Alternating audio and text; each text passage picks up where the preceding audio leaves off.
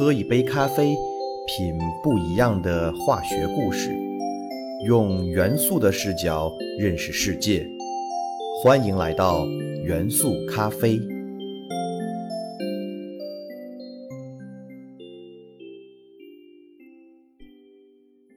大家好，欢迎收听元素咖啡，我是你们的老朋友老胡。今天是国际六一儿童节，老胡知道元素咖啡受到了很多小听众的喜欢，老胡也在这里祝小朋友们节日快乐，茁壮成长。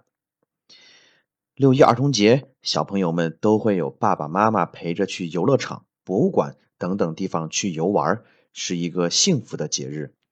但大家知道吗？六一儿童节的起源却是一个苦痛和悲伤的故事。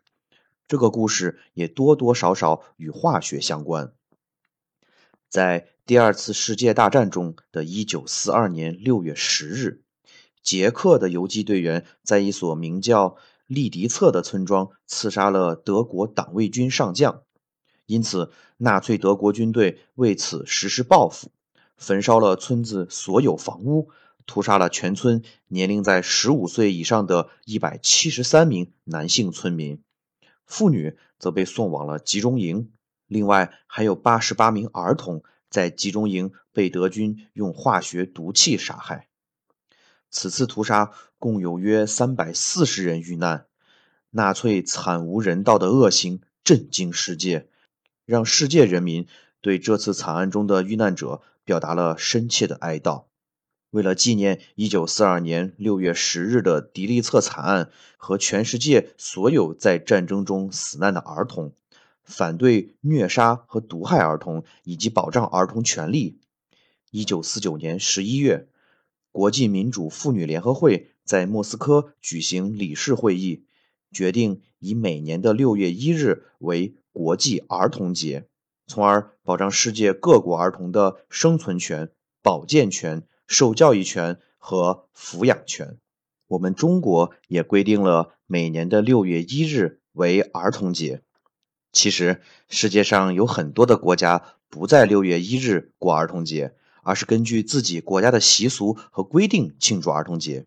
比如，日本是世界上庆祝儿童节次数最多的国家，他们一年要庆祝三次儿童节。而且庆祝方式也十分有意思。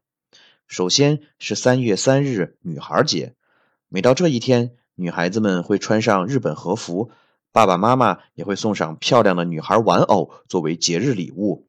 五月五日则是男孩节，有儿子的家庭门前都悬挂鲤鱼旗，表示鲤鱼跳龙门的意思。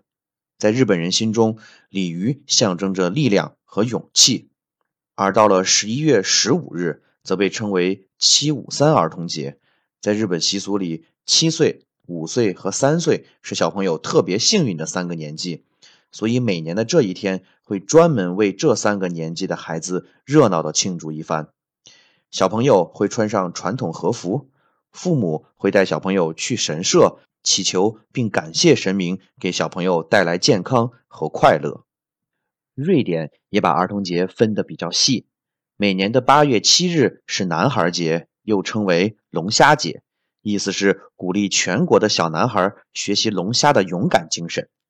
十二月十三日则是女孩节，又叫露西亚女神节。露西亚是瑞典传说中专门保护女孩的女神。每到这个节日，女孩子都要打扮成女神的模样，为其他孩子做好事儿。而在大多数的伊斯兰国家，则将斋月后第十四天定为糖果节。对孩子们来说，这也是最快乐的节日。糖果节一般为期三天，小朋友们三五成群到附近的各家各户索要糖果。按照当地民俗，大人们不能拒绝孩子们的要求，所以孩子们这一天总是能满载而归，欢天喜地。老胡十分欣慰，有这么多小朋友和小朋友的家长喜欢元素咖啡节目。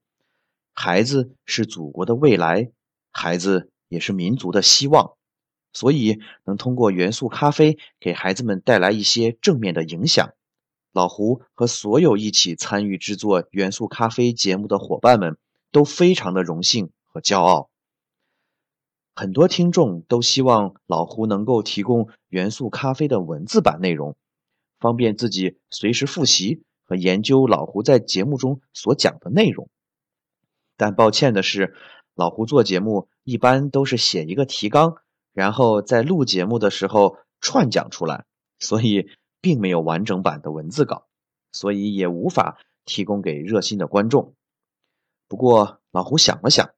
确实应该给孩子们准备一套有关化学的科普读物，让孩子们喜欢读，并且也能够让家长和孩子们一起读，从而影响更多的孩子热爱化学，重新认知化学。这也是老胡的夙愿。这套书老胡会亲自执笔，内容会涉及到大部分基本的化学理论以及元素知识，用元素咖啡的特有风格。给大家讲述有趣的化学，帮助大家初步建立起完整的化学理念和化学知识架构。当然，这套书的名字还没有想好，老胡也希望大家帮助老胡，咱们一起给这套书起名字。最后，老胡祝小朋友们健康茁壮，未来成为建设祖国的栋梁之才，也祝大朋友们开心幸福、平安顺遂。我们下期见。